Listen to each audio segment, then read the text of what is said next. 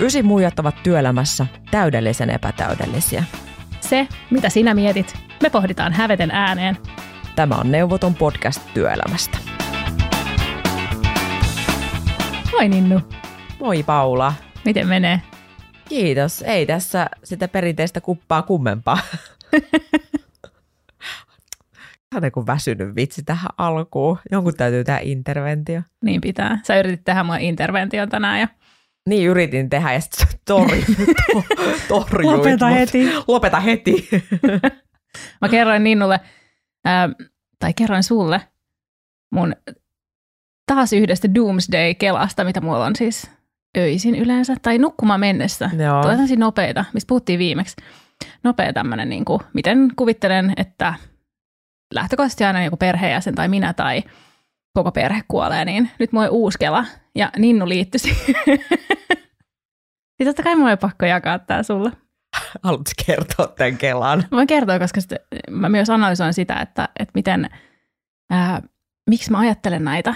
Niin mä oon nyt vähän tullut siihen lopputulokseen, että se johtuu siitä, että, että mä yritän miettiä, että miten ihmiset toimis eri tilanteissa. Että se ei ole niinkään sitä, että, että onpa kamalaa, että nyt se perhe kuoli sinne, vaan sitten niin okei, tämä kuulostaa ihan todella makaberilta. Siis no on nyt pakko kertoa, kun tämä, kuulostaa niin todella kummalliselta, kun tästä puuttuu se konteksti. Kerro se, kerro se kela. mun kela oli se, että me eilen poltettiin takkaa pitkästä aikaa kotona, ja sitten mä otin menossa nukkumaan, mä mietin, että niin, että mitä jos sinne jääkin, onkin jäänyt ja me, tota, jotain kytemään, ja me kaikki kuollaan häkämyrkytykseen yön aikana. No sä olit tuossa aamulla meille, niin sit totta kai mä mietin silleen, että no mitä sitten tapahtuisi? Huom, totta kai mä mietin tätä. Totta kai mitä tapahtuisi, mietit. kun sä tulisitkin meidän aamulla? Että mihin toi säälittävä Ninnu pystyy tämmöisessä. Sitä, mihin, mitä sä tekisit? Sitten me keskusteltiin tästä. Niin ja siis mun piti oikeasti kertoa Paulle peräisesti, mitä mä tekisin loppuun. Niin kuin, mä osoitin sitä ovea, että mä tulisin tosta ovesta niin kuin sisään, että jos niin kuin näyttää sille, että tilanne on huono. Niin, mutta tämä mun kela meni kato siihen, että sä tuut aamulla, soitat ovikelloa, kuka ei vastaa, talo on pimeänä, autot on pihassa, oli pakkas aamu, no ihan kuurat, kuka ei ajanut, niillä sen näkee heti. Tämä on dekkarimeininki. Siis on. Ja mitä sä tekisit sitten? Sä yrittäisit soittaa mua puhelin äänettömällä. Kuka ei vastaa, sä soittelet vähän aikaa, lähtisit vaan silleen, no fuck this shit. Ottaisin kaikki irtaimista, mikä tästä irti lähtee, pistäisi oman farmarin konttiin. Ja se kyllä kummonen saalis. Takko ääni. No on tässä ihan kivan näköiset noi tota, pihatuolit. Mut joo, Joo. Joo, siis tota, tähän sain intervention. Siis- Siis, sun täytyy lopettaa ne. Niin mä, mä yritin keittiö tota, psykologisoida, että onko Paula ylivirittynyt, että se on joko tämä, tai sit sä oot niinku sellai, niinku se sun sisäinen dekkarikirjailija on nyt tulossa susta esiin. Ja sitä pitäisi oikeastaan niinku ruokkia. Halusitko se jostain sun koulutraumoista puhua? No mä ehkä sanoisin, että traumoja, mutta eilen tuossa mietin, naureskelin itselleni, kun äm, tein siis näitä neulesuunnittelijan hommia tässä niin sivuduunina. Ja sitten todellisuus siitä, että mitä se oikeastaan on, on hieman eri kuin ehkä niin kuin voisi kuvitella. Ja tämä nyt siis liittyy kouluun siinä mielessä, että muistan hyvin, hyvin elävästi, kun lukiossa kirjoitin matematiikan ylioppilaskirjoitukset tyylisille kynätippukirjoitusten jälkeen. Ja silleen, ei enää ikinä matikkaa, yes, että tämä oli tässä, että tämä on Mm. mun, niin kuin, että nyt mä en tarvitse tätä ikinä, koska mä olin menossa, tai olin siinä kohtaa sitä mieltä, että lähden taideteolliseen korkeakoulun vaatesuunnittelun linjalle hakemaan. En siis oikeasti ikinä hakenut sinne. Kelkka muuttui vuodessa aika nopsaa ja päädyin siis kauppakorkeaseen ja opettelemaan sitten derivoinnit ja muut uudestaan ja pitkän matikan. Että se siis Joo. todellisuus tästä matikan eh, loppumisesta loppui sitten niinku, tai tämä haave siitä loppui aika lyhyen. Mutta ää, nyt kun teen näitä vaatteiden suunnitteluja tai suunnittelen vaatteita vähän eri tavalla, niin naureskelin itselleni eilen, että, että miten paljon siitä hommasta on Excelin pyörittämistä, mikä on siis hämmästyttävää, mutta kun siis neulomisessa pitää sarjoa eri kokoihin erilaisia silmukkamääriä. Sun ilme... Sarjoa. Joo, siis mulla on Excelit, missä mä lasken, Mun, tietysti, käsi, silmu... mun käsityötraumat nostaa oikeasti päätään tästä Mutta keskustelusta. tähän ei liity, niin kun jos sä teet niitä ähm, toisten ohjeita, niin sittenhän sulla on niin kaikki te- laskettu valmiiksi. Mutta se on niin kuin, ei, ei auta minun tapauksessa. Mutta No siis laskutoimituksia siitä, että mi- paljon mahtuu silmukoit, kuinka moneen senttiä, mi- mihin kokoon menee ja kuinka pitkät hihat ja kaikki tämmöiset asiat. Ja jos on jotain kuvioita ja muita, niin ne pitää siis laskea sinne. Ei voi vaan silleen sinne päin nykästä. Niin sitä Exceliä sitten eilen pyöritellessäni mietin, että en ole yhtään silmukkaa luonutkaan siihen uuteen suunnitelmaan ja Excel on tämän lukuja ja sitten lähdetään vasta tekemään. Mä voin kertoa tähän vielä perään yhden jutun, että sä leikkaat tämän sitten ehkä pois. En Tästä, leikkaa. mun backup plani siinä kohtaa, kun mä lähdin yrittäjäksi, mä ajattelin, että okei, sit jos mikään ei toimi ja mä oon aivan silleen niin kohta menossa sillan alle, niin sit mä perustan OnlyFans-tilin, joka on Nits and Tits. Ja voitte sitten miettiä, että... siinä, siinä. Herkullinen aasinsilta kohti päivän aihetta. Meillä on tänään iso aihe. Me päätettiin jo viime keväänä, että halutaan puhua työn ja perheen yhdistämisestä ja sitten me otettiin yhteyttä Mothers in Business-yhdistykseen ja ehdotettiin heille sisältöyhteistyötä, sillä heiltä on juuri tullut ulos tutkimustulokset äideistä työelämästä ja erityisesti siitä, että miten äidit jaksavat työelämässä. Ja datan perusteella näyttää siltä, että uupumista on vahvasti läsnä tosi isolla osalla äideistä, jotka on työelämässä mukana. Ja tämä on ihan älyttömän tärkeä aihe, tämä koskettaa meitäkin ja tästä me halutaan puhua. Eiks niin? Kyllä vain. Mä nostan täältä heti kärkeen yhden datan heidän tutkimuksestaan, joka ehkä tässä herättelee hälytyskelloja soimaan. Joka neljännellä heidän tutkimukseen vastanneista, eli noin 24 prosentilla, on ollut uupumukseen liittyviä poissaoloja työstä vanhemmaksi tulemisen jälkeen.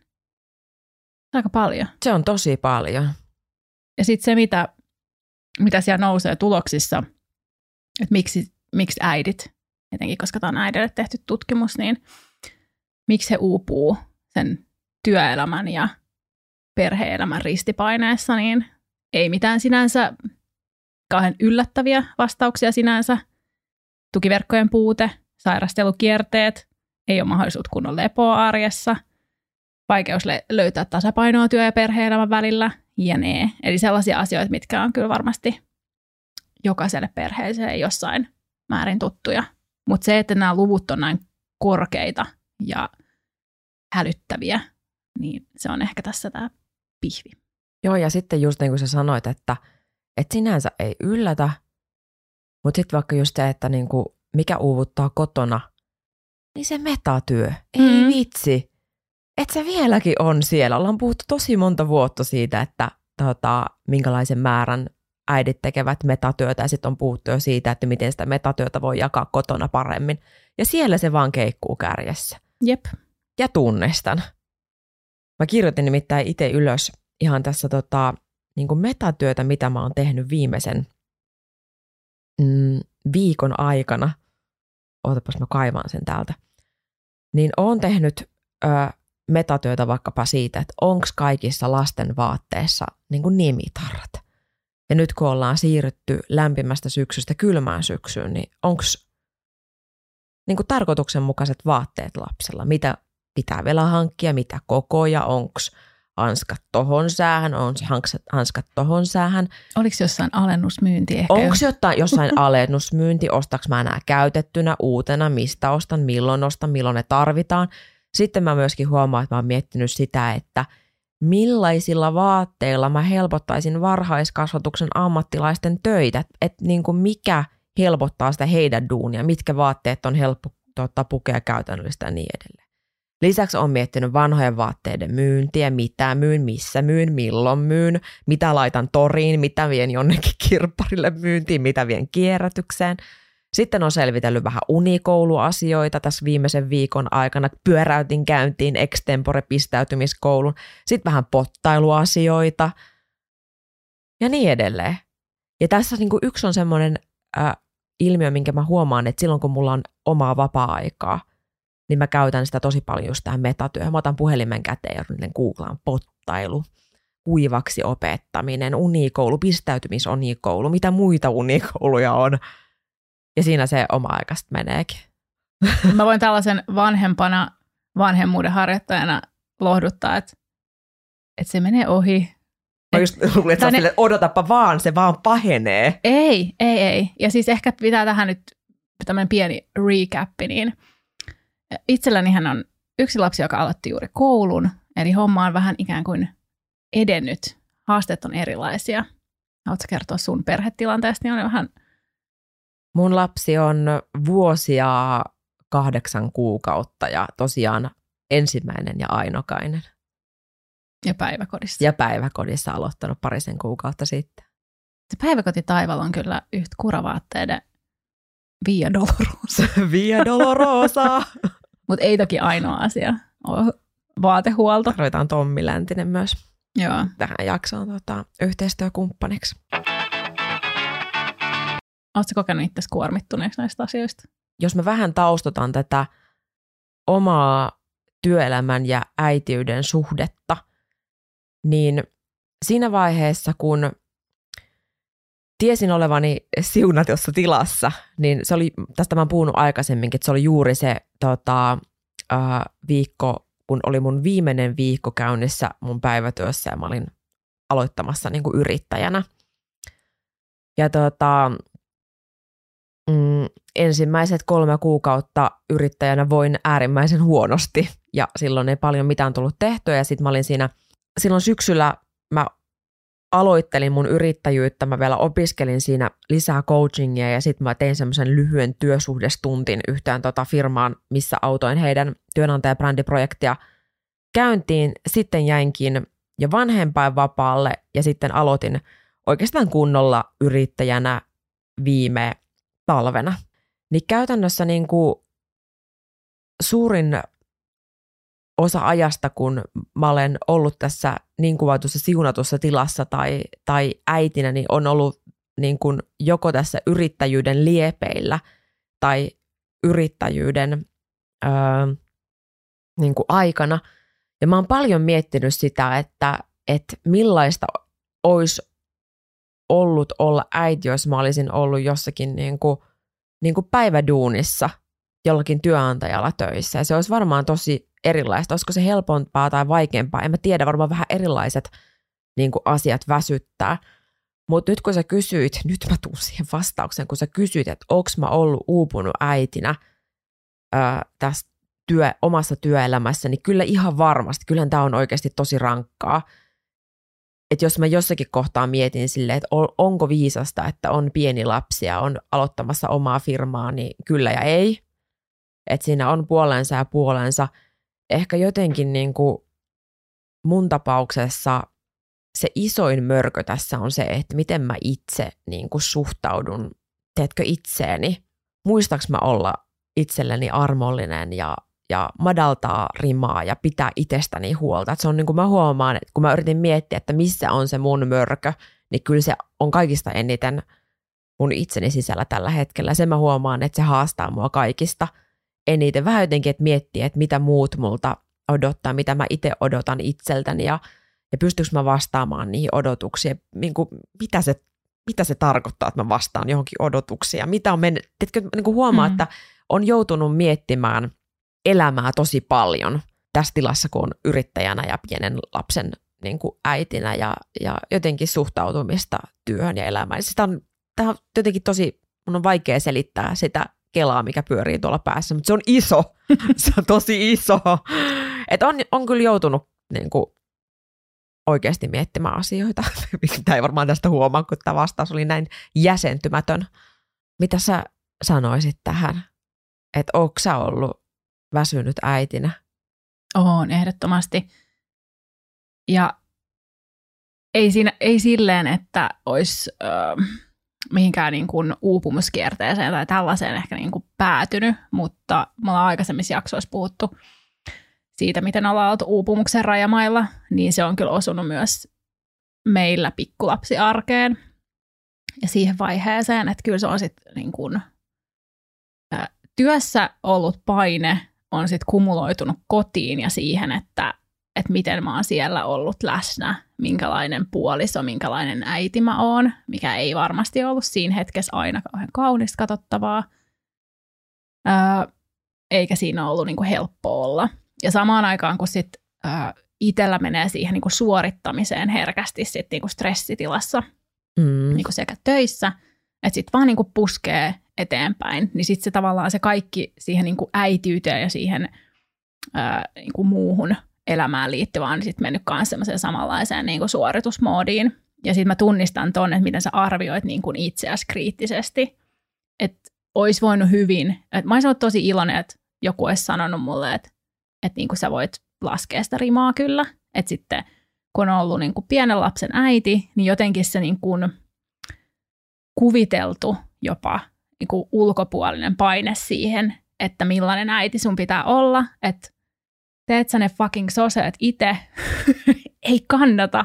Ei, ja niin kuin, ei todellakaan kannata. Ja totta kai kun on ensimmäinen lapsi, niin sitten on niin kuin, se, se on, mä väitän, että se on erilaista, kun on sitten taas seurannut ystäviä, joilla on vaikka kolmas lapsi tällä hetkellä menossa ja siinä niin kuin vauva, vauva-arjessa, niin he ottaa asiat tosi paljon rennommin onneksi. Ja siis pitäisikin, että olisi niin kuin suotavaa, että se pienten lasten kanssa voisi oikeasti yrittää mennä sieltä, mistä aita on vähän matalampi, eikä asettaa niitä paineita itse. Ja mä väitän, että mä oon itse tehnyt sen itselleni tosi vahvasti. Että ei se paine ehkä sieltä niin kuin, tai kukaan, mä en muista, että kukaan olisi sanonut mitään, mutta sitten se tulee vähän siitä, että, että joku niin kuin kommentoi jossain sivulauseessa ehkä vähän hassusti eikä tarkoita mitään, ja sitten saatat sen ittees jos saat kiinni.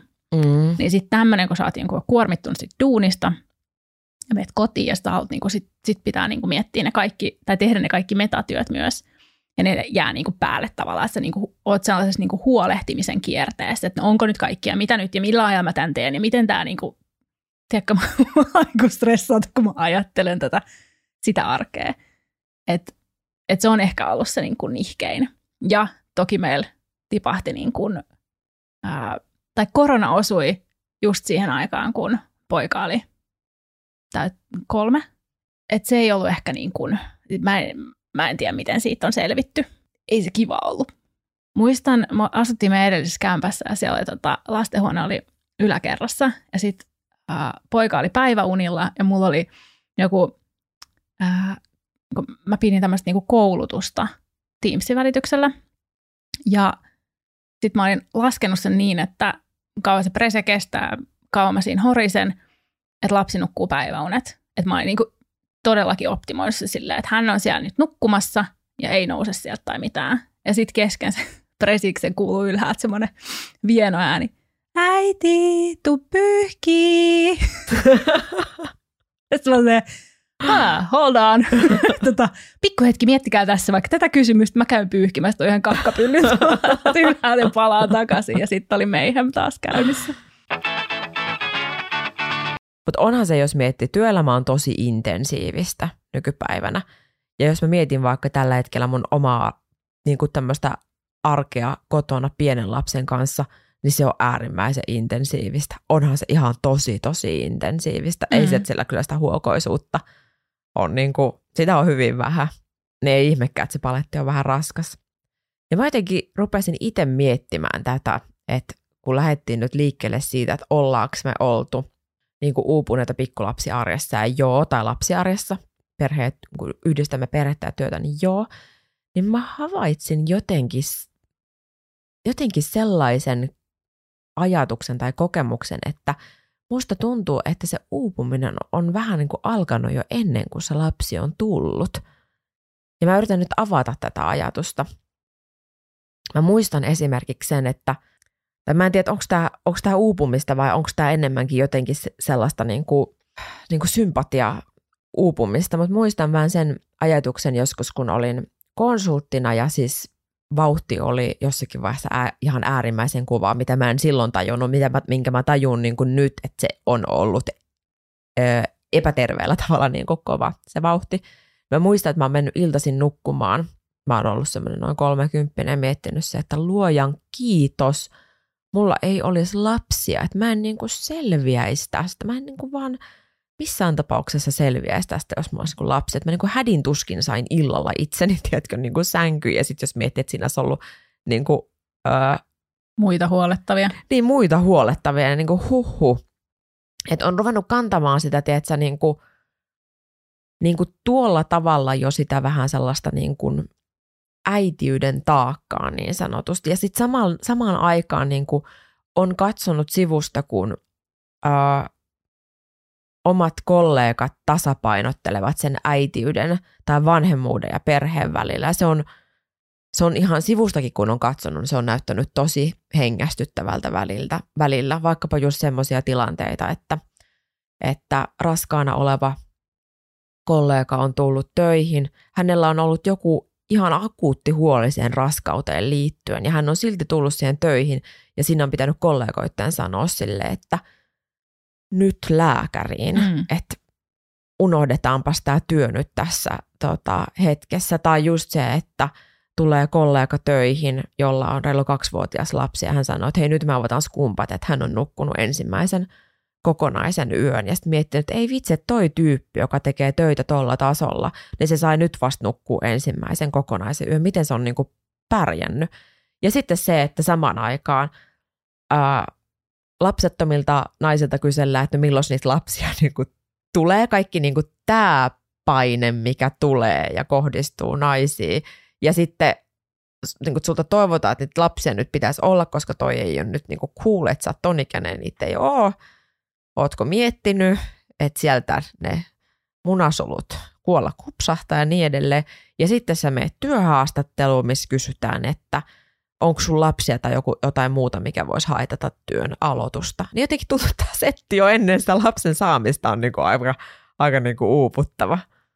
Jep, ja se ei ole koskaan tavallaan hyvä hetki hankkia lapsia tuosta näkövinkkelistä. Niin. Ja onhan näitä tarinoita siitä, että miten työhaastatteluissa just mitä, mitä sanoit, että, että kysytään kautta rantain, että onko niin kuin, jos olet tietyn ikäinen nainen, että oot sä A parisuhteessa, joo kyllä olen juuri mennyt naimisiin, ahaa no niin, hälytyskellot soimaan, onko niin perheellisäyssuunnitelmia ja sitten nähdään se niin, että se on riski työnantajalle. Ja sitten jos ajattelee, että puolet meistä on naisia ja aika iso prosentti lisääntyy jossain kohtaa useammankin kuin kerran, niin eihän sen pitäisi olla millään lailla mikään issue. Mulla on ollut sellainen kokemus siitä, että no okei, lapsi on nyt jo seitsemän, että tästä on aikaa, mutta mä oon ollut kuitenkin niin kuin palkkatöissä ää, sen niin kuin lisääntymisen ja pikkulapsiarjen niin kuin läpi.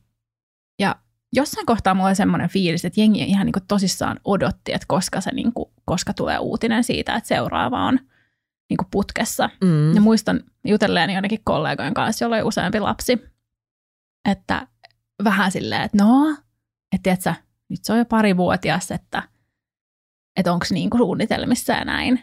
Ja sitten mä jossain kohtaa havahduin siihen, että meillä ei ollut siis suunnitelmissa hankkia muuta kuin yksi lapsi.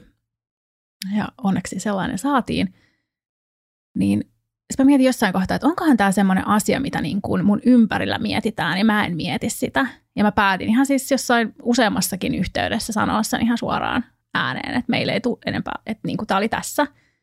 Koska mä pelkäsin, että, että, että joku, tiedätkö, ää, nä, niin kuin kuvittelee mun tulevaisuuden erilaiseksi, ja sitten ehkä jättää antamat mahdollisuuksia tehdä jotain tai edetä jonnekin tai tämmöinen kela. Mikä siis ei välttämättä pitänyt millään lailla paikkaansa, että ehkä mä oon vaan ylitulkinut asioita, mutta se oli se, niin kuin mikä mun takaraivos oli, että nyt ne odottaa, että mä kohta jään taas äitiyslomalle ja sitten tulee niin kuin, tiedätkö, breikki tähän mun urakehitykseen. Ja kun mä en ole tekemässä sitä, niin onko tämä niin mulle haitaksi? Toi kuulostaa kamalalta ja saman aikaan mä ymmärrän täysin, koska tuo on nimenomaan se kela, että – milloin niitä lapsia kannattaa hankkia. Sitä hän miettii, optimoi sitä, niin kun, ja nyt kun mä puhun niin kun hankkimisesta, niin mä en todellakaan tarkoita sitä, että lapsia hankitaan, mutta tämä on vähän niin kuin se, että sä yrität jotenkin hallita sitä sellaista kokonaisuutta, mm. mikä on loppujen lopuksi aika vaikeasti hallittavissa suhteessa siihen, että miten se vaikuttaa sun uraan. Ja se on, tos, se on henkisesti tosi kuormittavaa. Ja se just mietit, että onko tämä mun omassa päässä vai onko tämä niin kuin todellisuutta. Yksi mun ö, tuttu kerta siitä, että miten hän, ö, kun ilmoitti työpaikallaan odottavansa esikoistaan, joka on kutakuinkin samanikäinen kuin meidän, meidän lapsemme, eli siis nyt puhutaan joku, mitä sitten, varmaan kahdeksisen vuotta sitten. Joo. Niin kommentti, jonka hän sai silloin äh, tämän työnantaja pörssiyhtiö, niin siellä johtajaltaan oli tällainen, että ää, vittu minkä teit. Ja sitten viidennessä lauseessa tämä johtaja oli kommentoinut, pakko kai sua onnitella, jos haluat elämään kulmakerrointa. Ja mun yksi ystävä, joka oli aikanaan pitkään kanssa konsulttihommissa, niin hän puhui siitä joskus äh, vuosia sitten jo, että, että kun siellä niin kuin konsulttibisneksessä usein on niitä niin kuin, äh, nuorempia tai siinä niin kuin 30 korvilla olevia naisia, jotka on tosi nälkäisiä ja niin kuin uraorientoituneita ja haluaa edetä hommissa ja valmiit tekemään tosi paljon duunia. Ja sitten siinä setupissa konsulttibisneksessä usein on sitten tämmöisiä niin seniorimpia tai niitä niin kuin perustajia tai ää, johtoryhmässä olevia ää, usein miehiä, jotka sitten vetää sitä bisnestä ja he on sitten ehkä niin kuin sen kymmenen vuotta vanhempia tai niin kuin siellä niin kuin 40 korvilla, usein perheellisiä, niin sitten hän sitä tuskaili, että, että siinä kohtaa, kun hänelle ei itsellä ollut lapsia, niin ne ää, miesosakkaat lähti neljältä aina hakemaan lapsia päiväkodista tai näin. Ja se oli, niin kuin, jätti sitten tavallaan niin kuin hommat sit näiden nuorten naisten hoidettavaksi. Ja sitten siinä kohtaa, kun ää, nämä nuoret naiset alkoi lisääntyä, niin ei silti hoiti ne hommat silloin iltaisin. Tai ne ei niin kuin, sama ei tavallaan tapahtunut niille nuorille naisille siinä kohtaa, kun he olisi pitänyt hakea ne lapset päiväkodista, vaan se duunipäivä jatkui sitten sen jälkeen. Anyways, että sä haet sen lapsen ja sitten sä menet himaan jatkaa niitä duuneja. Mistä tämä johtuu? Sanoppa se.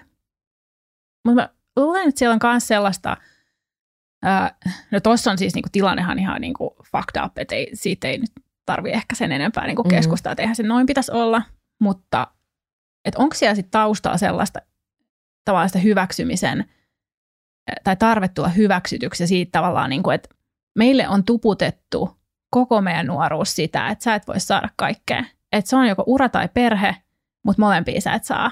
Ja sitten se, että sä oot, haluat menestyä sun uralla, tehdä merkityksellistä duunia ja perustaa perhe, että se ei niin kuin sovi yhteen. Ja sitten tavallaan siinä kohtaa, kun sulla on ne molemmat siinä niin kuin lautasella sun edessä, sun pitää yrittää jotenkin tasapainoa sen kanssa, että et, et sä et varmastikaan menisi tavallaan sen taakse, että sulla on lapsia, että sä et nyt jaksa, tai sä et kykene ihan kaikkea samalla tavalla kuin aikaisemmin, että sä haluat priorisoida asioita, vaikka pitäisi, niin tuleeko siinä semmoinen tietty niin kuin ylikompensointi tavallaan, että kyllä minä pystyn, mä hoidan nämä kaikki, ihan niin kuin ennenkin, mikään ei ole muuttunut. Tiedätkö tämmöinen kela, siis mä tunnistan tämän itseltäni, niin mm siksi mä tätä mietin.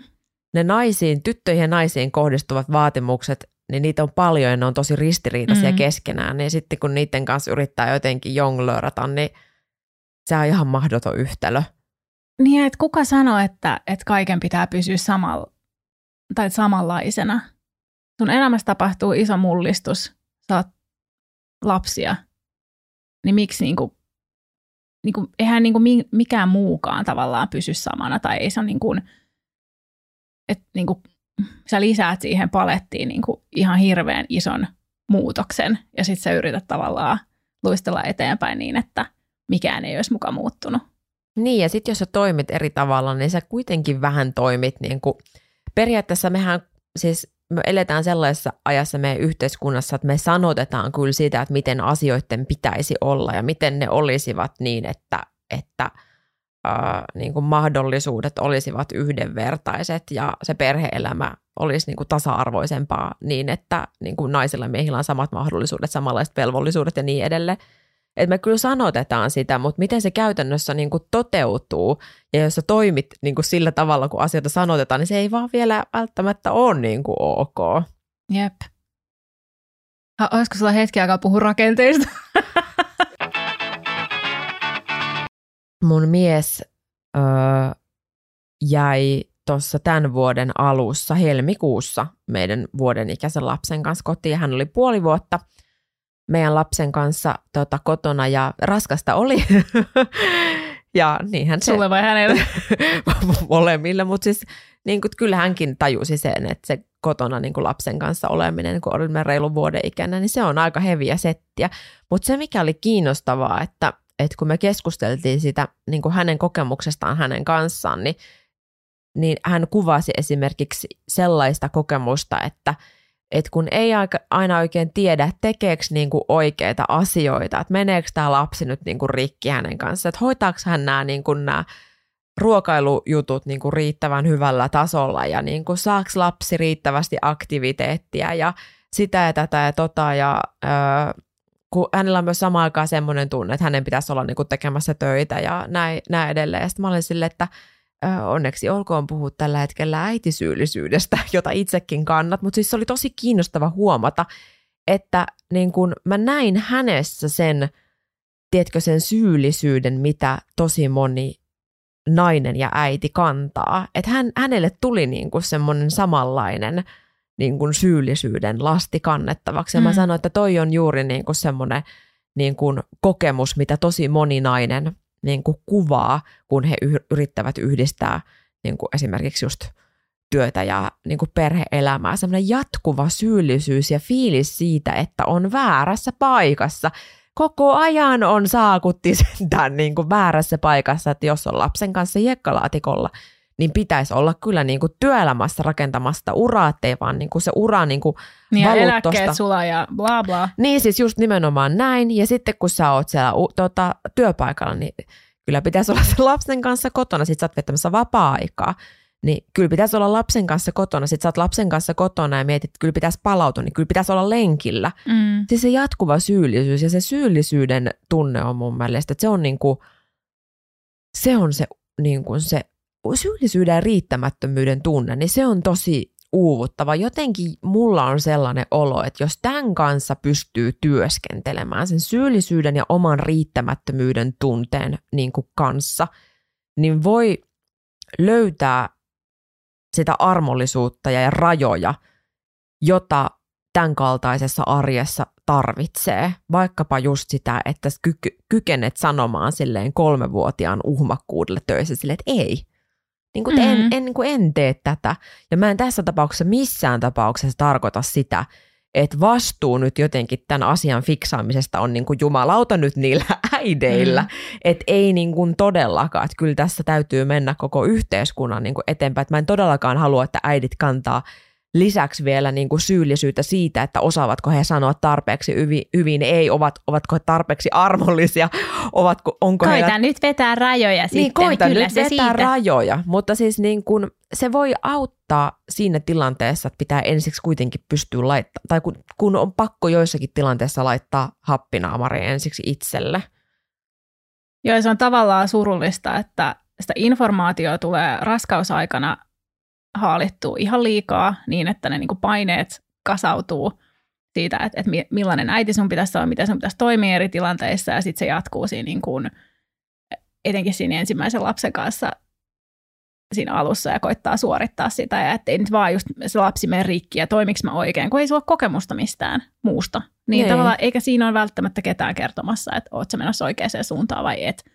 Ja sä oot ehkä se ainoa ihminen sen lapsen kanssa kotona arvioimassa sitä toimintaa ja tilannetta. Niin helppo tavallaan sanoa, että no kyllä se sitten, että niinku homma rentoutuu myöhemmin, että kun sä tajuut, että ei niin kaikilla pikku nippeleillä ja nappeleilla ole mitään väliä, mutta eihän se helpota siinä hetkessä, kun sä oot ää, just vaikka palannut töihin ja taistelet ton ristiriidan kanssa, että, että sun pitäisi, että sä haluaisit olla kotona sen lapsen kanssa, onko siellä kaikki hyvin, tai sä vaikka et haluaisi olla kotona sen lapsen kanssa, mutta sulla on kuitenkin semmoinen takaraivossa huoli siitä lapsesta, että, että miten sillä sujuu siellä päiväkodissa. Siis se sairastuu ensimmäistä kertaa. Kaikki, kaikki tämä, niin kun, että se niin kun paine kasautuu etenkin siihen niin työelämään paluuseen. Joo, sen mäkin tunnistan, että se on kyllä tosi herkkä hetki. Ja mä mietin, että onko olemassa työpaikkaa, jossa oltaisiin ymmärretty ottaa tämä herkkä hetki huomioon. Tästä me tulee, tästä puhuttiin sun kanssa aikaisemminkin, että, että yksi tämmöinen tyypillinen malli on sitten se, että, että tunnistetaan, että nyt nyt on se hetki, että siirryn kotoota takaisin töihin. Teen nelipäiväistä työviikkoa, että niin kuin saa, pi- niin saa pikkusen huokosuutta tähän niin kuin arkeen. Ja käytännössä se tarkoittaa lähes poikkeuksesta, mä en ole kuullut koskaan En mäkään. niin kuin sellaista esimerkkiä, missä tämä olisi toiminut, koska se on aina mennyt niin, että sä oot tehnyt neljässä päivässä viiden päivän työt Ja saanut 80 pinnaa liksaa. ja saanut 80 pinnaa liiksa. Mä en ole, sanon uudestaan, en ole koskaan kuullut, että asia menisi millään muulla tavalla kuin näin. En Mm. koskaan. Ja tässä mä ihmettelen, mitä tekee työnantajat. Onko ne vaan niinku ihan sairaan tyytyväisiä siitä, että ne säästää 20 pinnaa niinku tota palkasta ja duunimäärä, minkä tyyppi hoitaa, on edelleen niinku sama. Miksi tähän, miksi tämän annetaan mennä näin? Tästä tota, aasinsiltana, kun puhutaan tämmöistä perheystävällisistä työpaikoista, niin mitä ajatuksia herää perheystävällisestä työpaikasta? Oikeastaan niin kuin kaksi.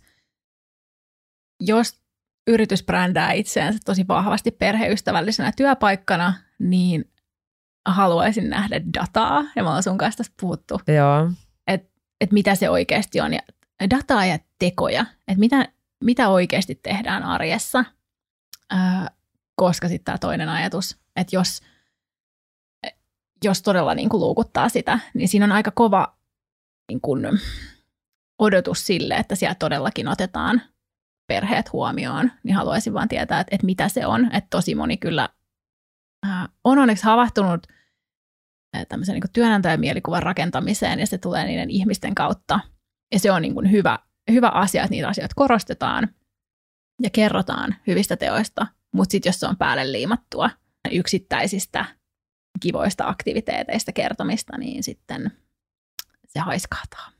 Ensinnäkin tällainen työnantaja-brändääjän kommentti on se, että jos puhutaan perheystävällisestä työpaikasta, niin, niin kuin ilmatilaa on. Mm. Et tulee mieleen loppujen lopuksi vielä tosi harva ö, organisaatio, joka on brändännyt itsensä perheystävällisenä työpaikkana.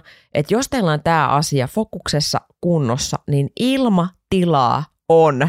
Siitä ja, voi kertoa. ja tarvetta on, mutta sitten just nimenomaan toi data, että kun puhutaan, että me ollaan perheystävällinen työpaikka, se on meille tärkeää, se on strategiassa, arvoissa ja niin edelleen, sitten meillä on näitä toimenpiteitä, mutta nimenomaan just se data, että vaikka se, että sitä dataa ei ole mun mielestä vielä se, että jos kysytään henkilöstökyselyssä, että ollaanko me perheystävällinen työpaikka, niin 85 prosenttia vaikka vastaa, että joo, että niin kuin ollaan täysin samaa mieltä tai jotain muuta, vaan sitä dataa niin kuin pitäisi kaivaa tosi syvälle. Vaikkapa just se, että paljonko meillä on niin kuin naisia perhevapaalla, paljon meillä on miehiä perhevapaalla, miten paljon meillä on niin kuin uupumissaikkuja, miten suuri osa niistä on naisia, miten suuri osa niistä on niin kuin, tota, perheellisiä naisia.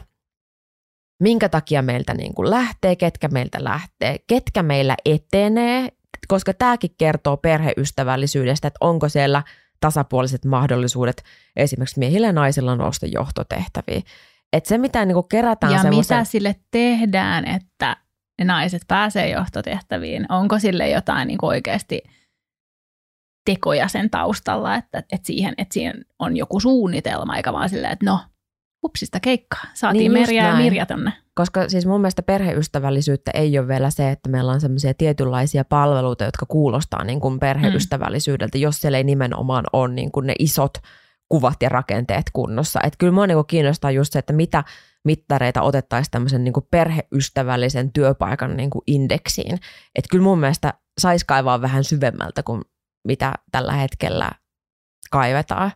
Mutta tässä on se mahdollisuus, tässä on ihan älyttömän hieno mahdollisuus jollekin firmalle, jolle tämä tota, asia on sydämen asia ja DNAssa, niin tota, erottautua ja tehdä niin kuin yhteiskunnallisesti merkittävää duunia. Joo, ja kyllä mä uskon, että etenkin isoilla yrityksillä on tosi hyvät mahdollisuudet vaikuttaa myös rakenteisiin Just tämmöisessä näin. Suomen kokoisessa yhteiskunnassa. Eli jos joku jäätävän kokoinen pörssiyhtiö päättää fiksata just vaikka palkkatasa-arvon kondikseen, niin kyllä se vaikuttaa. Et saati sitten, että et, et huolehditaan, että on yhtenäinen oikeus perhevapaalle ja työnantaja mahdollistaa sen, niin niillä on vaikutusta. Että tämmöinen niin kuin yritysaktivismi myös tämmöinen niin perheystävällisen työelämän puolesta. Olisi kyllä ihan tervetullutta. Toi on mun mielestä, tossa se on. No niin, mic drop. Toi, toi, toi, toi, se nimen, to, toi on niinku nimenomaan se. Jos kaikki se uudestaan. Mitä mä sanoin? se, mikä aktivismi, perheystävä, se oli, se oli mun mielestä niinku se, niinku se call to action nyt niinku mm. organisaatioille. Me tarvitaan nimenomaan sitä aktivismia. Mm. Yritysaktivismia. Joo, yritysaktivismia. Jos palataan takaisin ö, äitien väsymiseen töissä ja kotona, niin miten sä oot itse tämän niin kuin, uupumuksen kanssa hanskassa? Alu, aluksi kerroit, että rankka vaihe oli erityisesti se, kun sä olit duunissa ja oli korona-aika käynnissä ja sitten myöskin lapsi siinä kotona. Niin miten sä oot uupumuksen kanssa hanskannut? No tuosta korona-ajasta muistan sen, että silloisessa työyhteisössä ei ollut ihan hirveän montaa kollegaa, joilla olisi ollut ihan pieniä lapsia samaan aikaan, mutta esimerkiksi mulla tiimiläinen, joka teki samaan aikaan kotona siis niin kuin vaativaa asiantuntijatyötä, ja sitten hänellä oli päiväkoti-ikäinen lapsi ja kouluikäinen lapsi kotona, jolle hän järjesti siis päiväkotitoiminnan ää, ja opetustoiminnan, koska ei sitten niinku sen ikäiset, tai se koululainen ei ollut sen ikäinen, että olisi millään Teamsillä väännetty ehkä kouluun vielä siinä kohtaa. Niin kyllä muistan miettineeni, että miten hitossa toi ihminen hanskaa ton ja pysyy jotenkin pinnalla ja siinä oli tosi niin kuin vähän keinoja siihen, että mitä sä voit tehdä muuta kuin yrittää vaan niin kuin jatkuvasti priorisoida niitä töitä hänen kanssaan, että kaikkeen ei tarvitse pystyä. Ja ja siis hänellä niin kuin puoliso ei ollut, puoliso semmoisessa duunissa, missä ei tehdä etätöitä, niin sitten se oli kaikki hänen, hänen vastuulla. Niin muistan miettineeni omaa tilannetta, jossa kuitenkin oli mahdollisuus siihen, että et, et en hoida yksin ainoastaan kotona, vaikka se vastuu niin kuin pääasiassa kasautukin itselle. Että no eihän tässä nyt mitään, että tol on paljon paskempaa toi homma, ja toi, on ihan, niin toi vaikuttaa ihan horrorilta. Että mulla on vaan yksi lapsi, joka välillä huutaa, että kakka tuli housuun.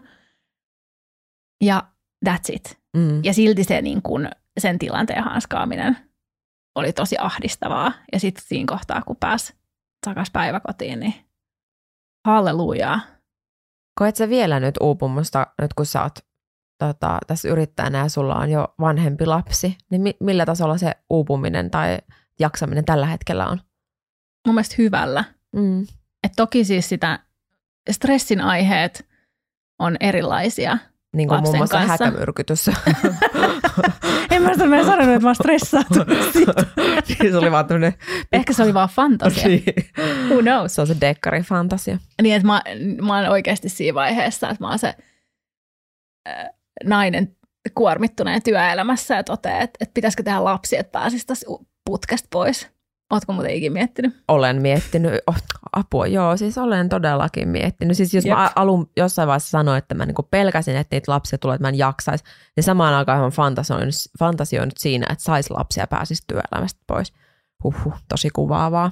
Jep, ja aika yleistä. Aika yleistä. Ja sitten se seuraava fantasiahan on sit, kun sulla on pieniä lapsia, niin sitten tota, yksi mun frendi kerran sanoi, että että vähän välillä fantasioi sellaisesta, että, että hän vaikka jäisi vähän auton alle. Tai joku tietää, että hän voisi olla niin kuin muutaman päivän sairaalassa yksin nukkumassa.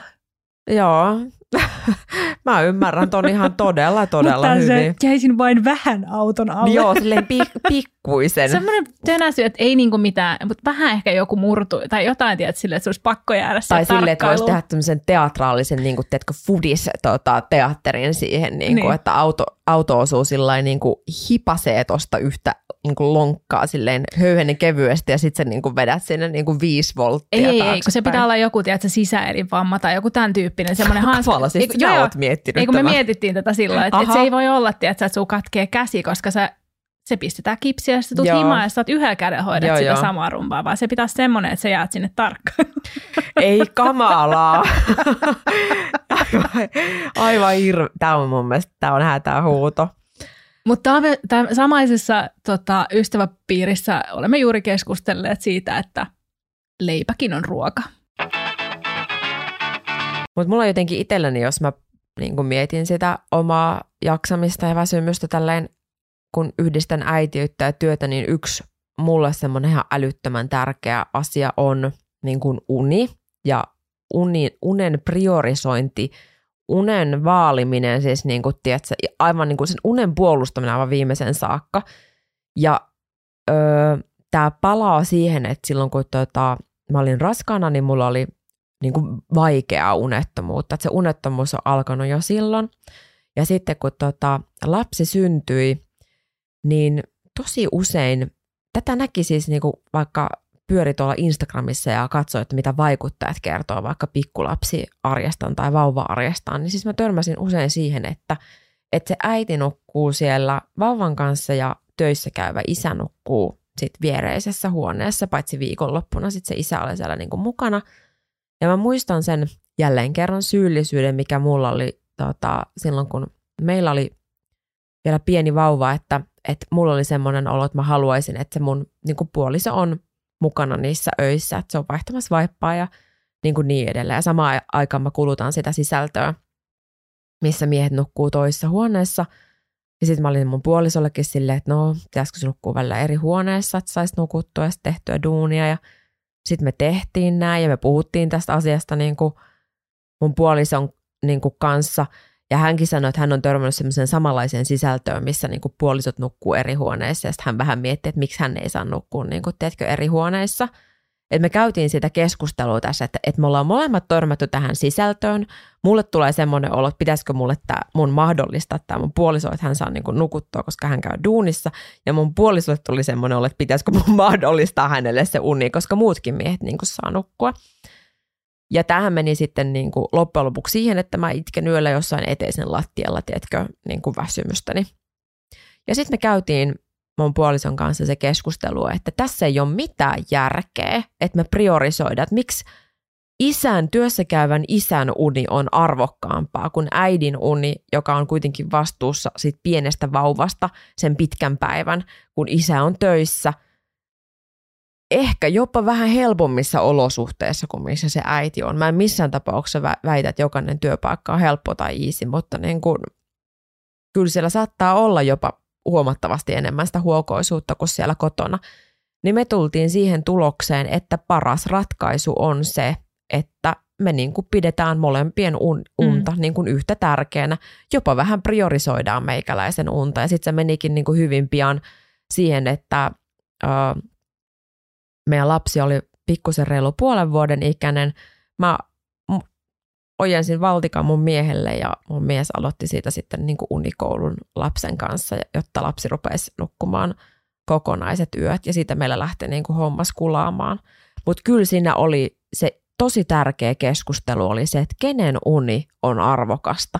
Ja todettiin, että se mun uni on arvokasta, jos miettii, että missä vaiheessa mulla oli alkanut jo – niin kuin alkuraskaudessa ne uniongelmat, ne alkoi olemaan jo aivan sairaan vaikeat niin kuin siinä kohtaa, kun lapsi oli puoli vuotta.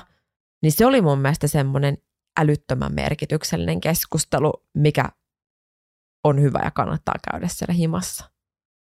Onko siellä takana sellainen kela, että, että koska se mies menee töihin tekemään jotain määrällisesti tuottavaa tai sellaista, ja hänen pitää performoida siellä, niin sitten jotenkin ajatellaan, että se äitihän on vaan kotona. Että sehän vaan on siellä sen lapsen kanssa. Ja sitten voi miettiä, tiedetään kauhutarinoita siitä, että kun äidit on todella uupuneita ja univajeessa, että jos on ikinä kärsinyt univajeesta, niin ne niin kuin liskotunnelmat, mitä ihminen saa aikaiseksi tavallaan siellä niin kuin – kun sitä kuminauhaa on venytetty tosi tosi pitkälle ja saat vastuussa siitä pienestä ihmisestä, joka sen unettomuuden sulle aiheuttaa tahtomattaan, niin millaisia keloja tosi uupunut äiti saattaa käydä läpi siitä, että, että niin kuin kaikkea siitä niin kuin sen lapsen vahingoittamisesta lähtien. Mm. Että kuinka vaarallista se voi olla ohittaa toi keskustelu. Että tosi hyvä, että olette käynyt sen. Joo, ja, se oli, ja me oltiin todella samaa mieltä siitä. Että se, se mm. oli sitten, kun me käytiin tämä keskustelu, niin mun mies oli mukana tässä aktivismis, aktivismissa, että nyt jumalauta nainen nukkuu, mies valmoo. Mutta siis mun mielestä olisi hirveän tervettä, että työelämässä käytäisiin, että meillä menee väsynyt mies, väsynyt isä sinne työelämään ja me käydään tota, se keskustelu siellä työpaikalla, että isi nyt ei oikein suoriudu, kun isi on vähän väsynyt, mm. koska tässähän se mun mielestä on koska silloin miehet kohtaa sen saman riittämättömyyden tunteen, mitä me naiset kohdataan tuolla työelämässä. Ja vähän niin kuin meidän elämän kaikilla osa-alueilla koko ajan, että sä meet sinne töihin ja sä huomaat, että sä et performoikaan ihan samalla tavalla kuin ennen sen niin kuin lapsen syntymää. Ja sä joutuisit käymään sen keskustelun siitä, että, että tilanne on nyt tämä, koska, niin mun mielestä tämä olisi ihan äärimmäisen tervettä ja veisi myöskin niin kuin tätä tilannetta eteenpäin. Oletko muuten ikinä törmännyt tällaiseen uh, 5 am club-tyyppiseen uh, ajatteluun yhdeltäkään naiselta tai niinku perheelliseltä naiselta? Toi on muuten ihan sairaan hyvä pointti. Miksi ne on en. aina miehiä? Ne on todennäköisesti miehiä, joiden muijat on himassa. Siis, Lasten kanssa e- heillä on lapsia tai muuta, että nyt on voittaja tunti viideltä aamulla. Ja kaikki, joiden mielestä on voittajat tunti muut on ne sitten äidit, jotka herää, tai isät, jotka herää aamulla, silleen, fuck that shit. Miten sä muuten vielä sanoisit? Mä en nyt yritä kääntää tätä semmoiseen toksiseen positiivisuuteen, vaan, mutta miten sä sanoisit, että mitä hyvää äitiys on tuonut sun työelämä? Aivan hirveästi. Miksi me puhuttu tästä? Puhutaanpa tästä. no mutta ihanaa, että sä niinku aidosti innostut tästä aiheesta, eikä silleen että väkisin tähän nyt muutama positiivinen fakta pöytään. Ei. Mä ajattelin ennen kuin mä sain oman lapsen, kun äidit kertoi siitä, että olen oppinut priorisoimaan paljon paremmin lasten tultua ja osaan aikatauluttaa. Ja kyllähän tässä on kaiken näköisiä skillsejä tiedätkö, työelämään. Mm. Mä olin silleen, pff, niin varmaa, mm. että mitä toi nyt muka. Mutta se on totta. on ehkä ihan hyvä niin priorisoimaan muutenkin, mutta kyllä siinä semmoinen niin tietty positiivinen aikapaine aina on. Että sä haluat saada asiat valmiiksi, sulla on aikataulu, sun täytyy lähteä sinne päiväkodille tai mihin ikinä. Joo. Ja sitten sellainen niin kuin bullshitin sietämisen niin kuin toleranssi on todella matala. Että se niin kuin, et haluaa vaan päästä niin kuin asiaan, hoitaa hommat ja niin kuin, että et tässä on niin kuin tärkeämpiäkin asioita. Joo. Niin se on niin kuin ehdottomasti ollut positiivinen asia. Joo. Mä oon miettinyt jotenkin itse, että tälle yrittäjänä, että että ilman lasta, niin mä voisin ehkä kadottaa itseni tähän yrittäjyyteen. Hmm. Siis sillä, että tästä tulisi ihan valtavan iso osa omaa identiteettiä, siis se on iso osa omaa identiteettiä, mutta se olisi valtava osa sitä omaa identiteettiä. Ja juuri niin kuin se raja sen välillä, että missä olen niin kuin töissä ja milloin on niin kuin vapaalla, niin se olisi todella häilyvä – ja se varmaan voisi ihan niin kuin toimiakin, mutta se voisi helposti myös kääntyä siihen, että se ei niin kuin todellakaan toimisi. Niin lapsi on tässä mielessä siinä, totta kai mua niin kuin välillä mä koen sitä ahdistusta ja riittämättömyyttä siitä, että mä en voi tehdä töitä silloin, kun mä haluaisin ja silloin, kun mulla olisi vaikka paras vire, joskus se voisi olla kello 18 illalla – mutta se on kuitenkin siinä mielessä siunaus, että mä joudun laittamaan sen läppärin niin kiinni. Mun on pakko laittaa. Se ei ole mitään muuta vaihtoehtoa. Mä haluan laittaa sen kiinni, koska mä haluan olla niin kuin mun lapsen kanssa. Et se helpottaa kyllä niin kuin sitä työn rajaamista sinne töihin ja semmoisiin niin järkeviin mittasuhteisiin. Mutta sen, minkä mä huomaan, että se läsnäoloa, niin kuin ne oikeasti semmoiset mindfulness-hetket, mitkä on arjessa niin kuin, tota, lapsen takia – semmoiset hyvät hetket, tiedätkö, että sä niin kuin lapsen kanssa kokoot jotain niin kuin leekoja tai teet muovailuvahoilla tai, tai niin kuin istut parvekkeella kattelemassa lintuja, niin siis ne on aivan, siis ne, ne on järjettömän palauttavia ihania hetkiä. Niin on. Ja siis mä tiedän, että en mä osaisi tässä ajassa pysähtyä niin tuommoisten asioiden äärelle ilman lasta. Eikö se olisi joku appi päällä ja sä kehittäisit itse siinä aikana no siis aktiivisesti? Nime, siis nimenomaan. Ja siis mä niinku huomaan ihan siis masokistisesti välillä niin kuin nauttivan hiekkalaatikolla, että me istutaan, tiedätkö, lapsen kanssa hiekkalaatikolla tekemässä jotain hiekkakakkua. Siis ihan niin kuin parhaita hetkiä mun elämässä. Ja sitten välillä ihan niin kuin syvintä paskaa totta kai. Että mä en, en yritä todellakaan, että nyt sinä äiti, joka et siellä hiekkalaatikolla nauti, niin huono äiti sinä olet. Siis mä vihaan leikkimistä. Mä en, mä en, me ei olla hirveästi harrastettu semmoisia yhteenvetoja täällä lopussa, mutta mulle tulee nyt semmoinen fiilis, niin kuin, että miten sä vetäisit, että me lähdettiin liikkeelle tästä Mothers in Businessin tosi tärkeästä tutkimuksesta, joka muistutti meille jälleen kerran, että maailma ei ole valmis, että meillä on tosi uupuneita äitiä tällä hetkellä työelämässä – ja ne syyt johtuu siitä, mitä tapahtuu töissä, niin syyt johtuu siitä, mitä tapahtuu kotona asioille. Oikeasti tarvitsee tehdä jotain, jotta meillä olisi kestävämpi työelämä ja jotta meillä olisi myöskin semmoinen työelämä, jossa saadaan tuloksia aikaiseksi.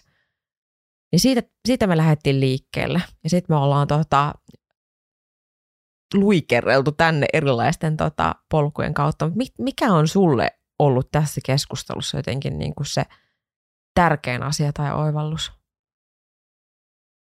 Ehkä se toiveikkuus kuitenkin kaiken ton räntin jälkeen tai sen takana siitä, että asioille voi tehdä jotain. Vastuu ei ole siellä niillä äideillä yksinään. Yritykset voi ryhtyä paremman työelämän edistäjiksi tai tasa- tasa-arvoisemman sekä niin kuin perheystävällisemmän työelämän aktivisteiksi ja mahdollistaa sen, että äidit ei kuormitu niin paljon työelämässä kuin nyt, koska sehän kumuloituu sitten sinne, että jos ne työntekijät voi hyvin, niin sitten todennäköisesti firmaakin menee paremmin. Jne. Ja se, siellä nyt on toki paljon dataa taustalla, että se ei mikään yllätys olekaan. Eli yrityksillä on vastuu, tai työnantajilla on vastuu ja mahdollisuus myös tehdä asioita. Ja sitten toki esihenkilöt, johtajat, siellä on vastuu ja mahdollisuus tehdä niitä pieniä asioita, että jos et sä pysty siellä yrityksen sisällä tavallaan rakenteita muuttamaan tai viemään isoja operaatioita eteenpäin perheystävällisemmän työpaikan puolesta, niin sit sä pystyt vaikuttamaan ainakin siihen omaan tiimiin. Et kysyis nyt edes, että miten, ne, miten siellä jaksetaan, jos sulla on tiimissä uusia vanhempia tai ylipäätänsä perheellisiä ja on pieniä lapsia etenkin, niin että miten siellä jaksetaan. Että ihmisillä on tosi erilaiset kantokyvyt ja niin kuin on puhuttu tämä jakso koko ajan, että sitä kuminauhaa pystyy venyttää tosi pitkälle ennen kuin sitten mitään ehkä edes näkyy tai tapahtuu mitään dramaattista, niin ihmisillä on erilaisia ristejä kannettavanaan kotona, niin kysyisi ihan aidosti, jos läsnä sitä, että, että miten siellä jaksetaan, pystyykö jotain tekemään. Mm, ja nyt mä kannustan siihen, että jos joku tietää sen onnistuneesti 80 pinnaa työtä tehneen, niin voi ilmoittautua, niin voimme antaa ilmaisen mainospaikan sille organisaatiolle siis seuraavassa siis todella, Todellakin annetaan ja hänen esihenkilölleen. Jep. Ja sitten toki niin kuin kollegana pystyy jeesaamaan myös siinä, että, että vaikka tämä nyt ehkä lipsahtaa tänne self-help-meiningille, mutta kyllä sillä on vaan ihan hirveä vaikutus, että kysyt sä sieltä sun työkaverilta, että miten sä jaksat tai miten sä voit, miten teillä menee. Ja sekin voi jo helpottaa, että joku saa, että saa puhua siitä ja kertoa sen ja sitten joku kuuntelee. Sitten voitaisiin sopia, että kukaan ei sano koskaan missään, että odotappa vaan. Ei, oh. ei, ku, ei ikinä. Milloinkaan. ei, ei. Tää se kolme vuotta. Ei. Joo, se on kyllä pahin. Se on, se on pahin. Toinen on niin kuin syvällä suossa, niin sitten odotappa vaan. Kohta se suo 20 metriä syvä. Siellä ei muuten happi kulje. Tai saat käyttää sen, jos sanot, että odotapa vaan, kohta se helpottaa. No joo, joo, joo, joo, joo, joo, joo, joo Mutta ei sekään se. Kaikki kääntyy vielä hyväksi. Ei. Ja kyllä se siitä, että kyllä... Nautin nyt. Nautin jo, ai kauhea. Jos Mothers in Business yhdistyksen toiminta ja erittäin kiinnostavat tapahtumat, koulutukset, kaikki sisältö kiinnostaa, niin kannattaa käydä tutustumassa ja liittymässä heihin. Mekin liityttiin. Pakko kertoa lopuksi tähän tämmöinen ehkä hieman huvittanut asia silloin, kun olin palannut työelämään äitiysloman jälkeen ja tuskailin itseäni hiukan nuoremmalle lapsettomalle kollegalle sitä, että, että kun työmatkalla oli niin kuin jäätävät ruuhkat ja sitä, että pitää just mennä duuniin ajoissa, jotta se tehtiin niin kuin lähteä ennen ruuhkaa pois ja että, että niin kuin taisin ja tässä kyseisessä keskustelussa nimenomaan tuskaa sitä, että siinä tuntee niin kuin elämänsä, että vilistävä ohi, kun sä tuolla jossain mun kanssa istut ruuhkassa kaikkien muiden kotiin viilettävien kanssa. Sitten tämä mun lapset on hieman nuorempi kollega. Näytti siltä, että hänen päänsä ympär- yläpuolella on syttynyt lamppu. Ja hän on se, aah, nyt mä tajusin, mitä se ruuhkaelämä ja ruuhkavuodet tarkoittaa. Sitten ei. Jätitkö, jätitkö hänet tähän uskoon? Jätin, jätin mä silleen, nimenomaan, bye. mä luulen, että me oltaisiin voinut puhua tästä työn ja perheen yhteensovittamisen aiheesta jo kolme tuntia aivan Oltais. kevyesti. Ehkä me tehdään lisäjaksoja myöhemmin. Mutta nyt me ehkä pistetään tämä aihe purkkiin. Tuu seuraamaan meitä somen puolelle. TikTokista löytyy, Instagramista löytyy, LinkedInistä löytyy siinä muijat. TikTokkiin teemme videoita. Joita et muualla näe. TikTokkiin Paula tekee videoita. tota, ja hei, ensi, ensi jaksossa Ysimujen kolmannen kauden kuudennessa jaksossa päästään tässä nyt ihan kun kuulostaa, täällä on se OnlyFans-linkki jo kolmannen kerran, koska täällä lukee itsesi myyminen. Kyllä mä mietin, teenpä konseptoin tämä vähän paremmin. Mutta siis puhumme, puhumme tota myynnistä, pitchaamisesta, itsensä myymisestä myöskin niinku tällaisessa niinku työnhaun ää, kontekstissa. Sitähän tämä työelämä on itsensä myymistä. Päivästä toiseen. Niin päivästä toiseen tavalla tai toisella, niin siitä puhumme muijien seuraavassa jaksossa. Koskettelemme sellaista teemaa. Kyllä näin.